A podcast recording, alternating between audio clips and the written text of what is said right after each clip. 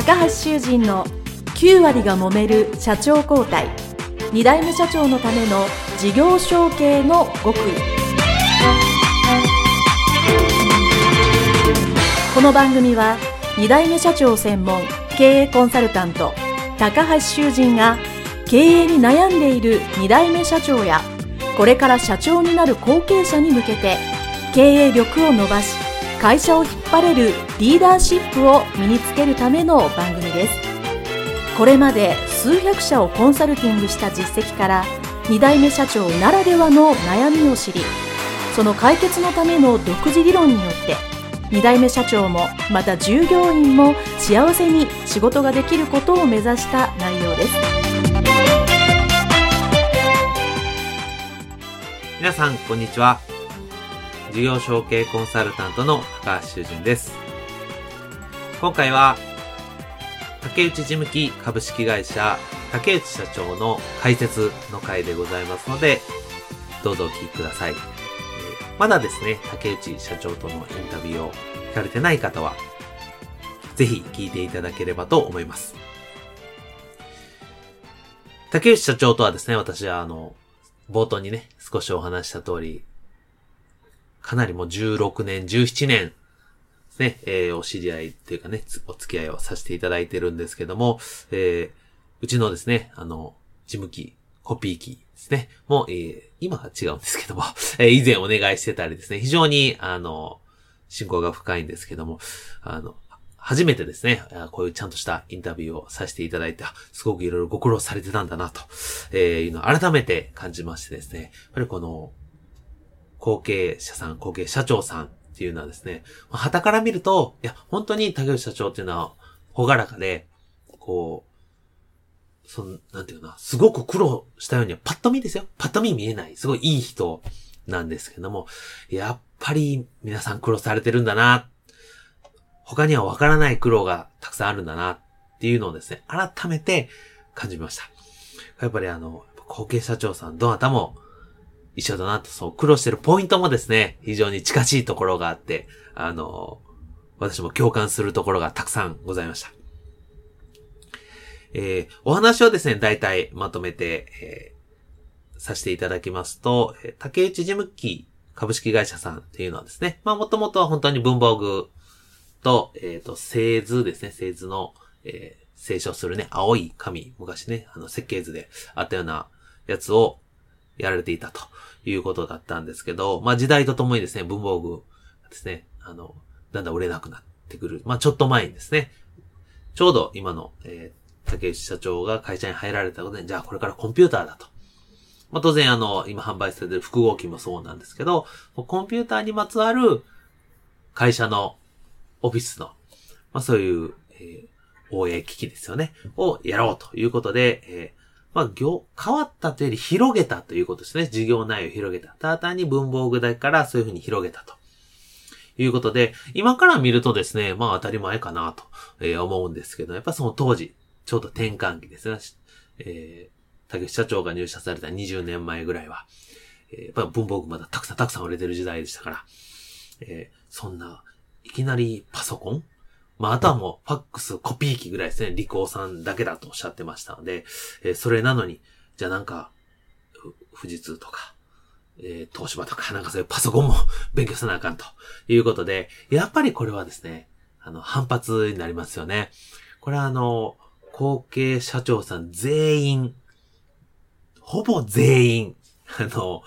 直面する問題なんですけど、当然今までやってたビジネスっていうのはですね、いつか右肩下がりになるわけですね。どんなビジネスでも右肩下がりになるんです。単純に言うと今から100年前と同じようにですね、仕事して儲かってる会社はこのように一つもないですね。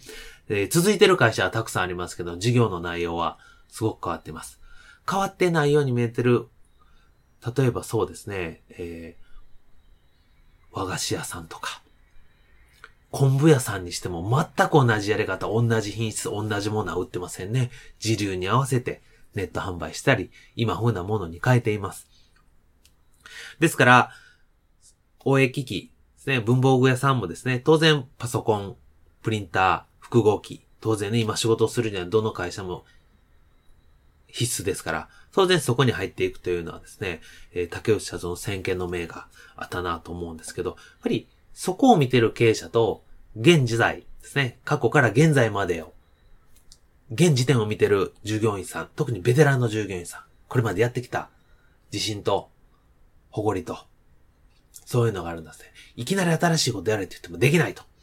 いうのですから、どの業界でもあります。もう私がインタビューしたこのポッドキャストのね、えー、たくさんの社長の中では皆さん、えー、おっしゃってます。当然、でも、後継者、後継社長としてはこれをしないと、この会社の未来、5年後、10年後、ないと。後継者さんはですね、社長は、良くも悪くもですね、やっぱ少し先、特に5年ぐらい、3年とか5年先を見て仕事してるって方が本当に多いですね。あの、それがまあ分かったり見えたりするっていう能力も素晴らしいと思うんですけど、そう見てる前提と、そこが全く見えなくて、今がやっぱり重要の従業員さんで、やっぱり反発っていうか理解し合えない部分っていうのがあって、えー、ね、インタビューの中でありますけど、そのベテランの営業マンさんですね、えー、コピー機を売ってた営業マンさん、お絵機器を売ってた営業マンさんが、結局、そのパソコンに切り替わった途端、辞めてしまったと。ほとんど辞めてしまったと。いうことで、えー、大変苦労されたと。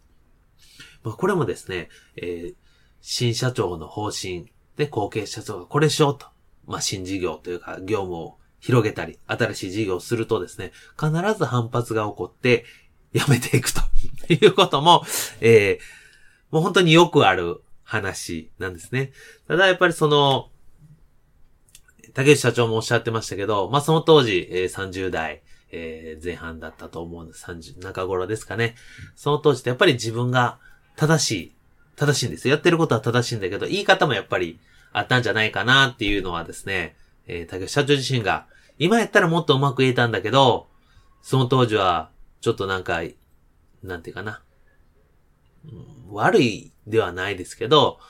うまく言えなかったので、なんかやめさせてしまったのはもったいなかったというか申し訳ないっていうのはですね、これもですね、多くの後継者様が、まあ私も含めてですけども、あのみんな感じていることだと思います。で、えー、お話の中ではあまり出てきませんでしたけど、えー、まあ、録音があった後少し最後ですね、お話をさせていただいたときに、やっぱり、あの、同じようにその従業員さんの、と、まあ、反発とか揉め意見のね、対立があったのと同じようにやっぱり、えー、先代お父様とも、やっぱり、えー、なかなかそういう事業とし、のやり方としては、えー、まあ、理解してもらえなかったというか、よう喧嘩したというのはですね、えー、やっぱりあると思いますね。これも本当に前提がさっき言った、新社長になる後継社長さん、やっぱり3年5年、ひょっとしたら10年先を見て、この事業、これいけるというふうに思ってるのと、やっぱりその今までずっとできてきた、成功してる、まあ、社長ですね、先代社長から見ると、いやもう今のままで十分や。なんでそんなわざわざ、えー、会社に波風立てて、新しいことすんねんというようなですね、これは当然起こり得る結果だと思います。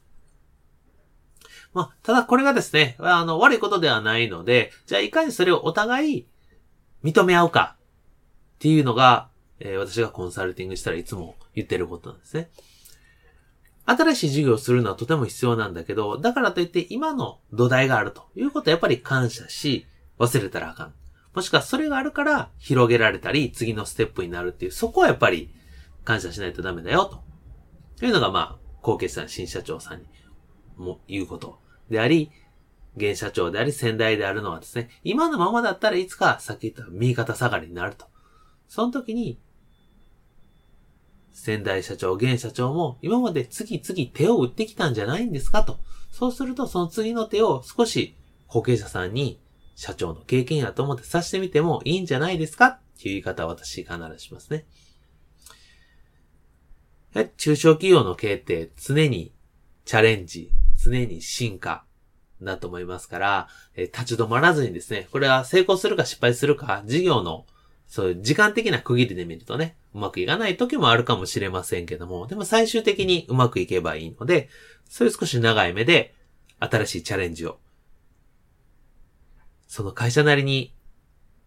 社長と、現社長と新社長と協力してやっていただけるといいかなと思います。そして、えー、竹内社長ですね、ポイントのまあ二つ目がですね、あの、最後の最後におっしゃっていたところで、私も、ああ、そうだなぁと深く共感したところが、えー、自分はまあ社長としてもちろんやってたんだけど、まあ30代の頃はですね、やっぱり少し甘えがあったと。えー、まあ自分がこんだけ社長してるんだから、頑張ってるんだから、まあ仕事のない時は何してもいいだろうと。まああの私もやってますけど、青年会議所の活動ですね。やってると、まあ、毎日夜な夜な遅くなると。いうことで、えー、どうしてもですね、あの、朝がしんどい時もあってですね。まあ、会社には行くんだけど、なかなか頭が回ってないというような時も、えー、あったかもしれません。まあ、そう、そういうことをですね、あの、まあ、そんなに毎日ではないですけど、まあ、しばしば、え、時々、あってもですね、自分の心の中では、まあ、仕事はちゃんとしてるし、まあ、たまに JC で調子悪い時あってもよろしかろうと いうふうにですね、少々甘えがあったかなと。いうのはですね、えー、まあ、できればですね、まあ、これはもう、今振り返ると自分を律せなあかんなっていうのはですね、反省としてあるんですけども、やはりその当時はですね、なかなか気づかないので、えー、まあ、もしですね、これを聞いてる、えー、まあ、これからなんていうかな、社長になられる後継社長さんでですね、自分で胸当てて、ちょっと甘えがあるかなというのがもしあればですね、少し、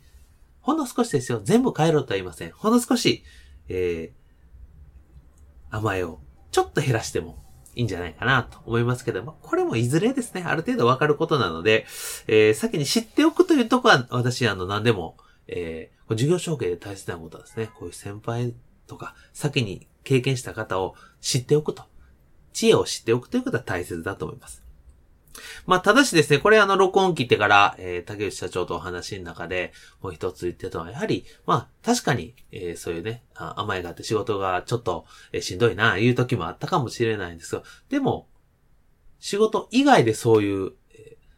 ー、竹内社長の場合ね、まあ、青年会議所以外でも、まあ、商工会もそうですし、私も一緒に活動する、西宮 PR する会というボランティアの活動でもそうなんですけども、えー、そういう人脈の広がりを得るというのはですね、やっぱりその一歩会社の外に、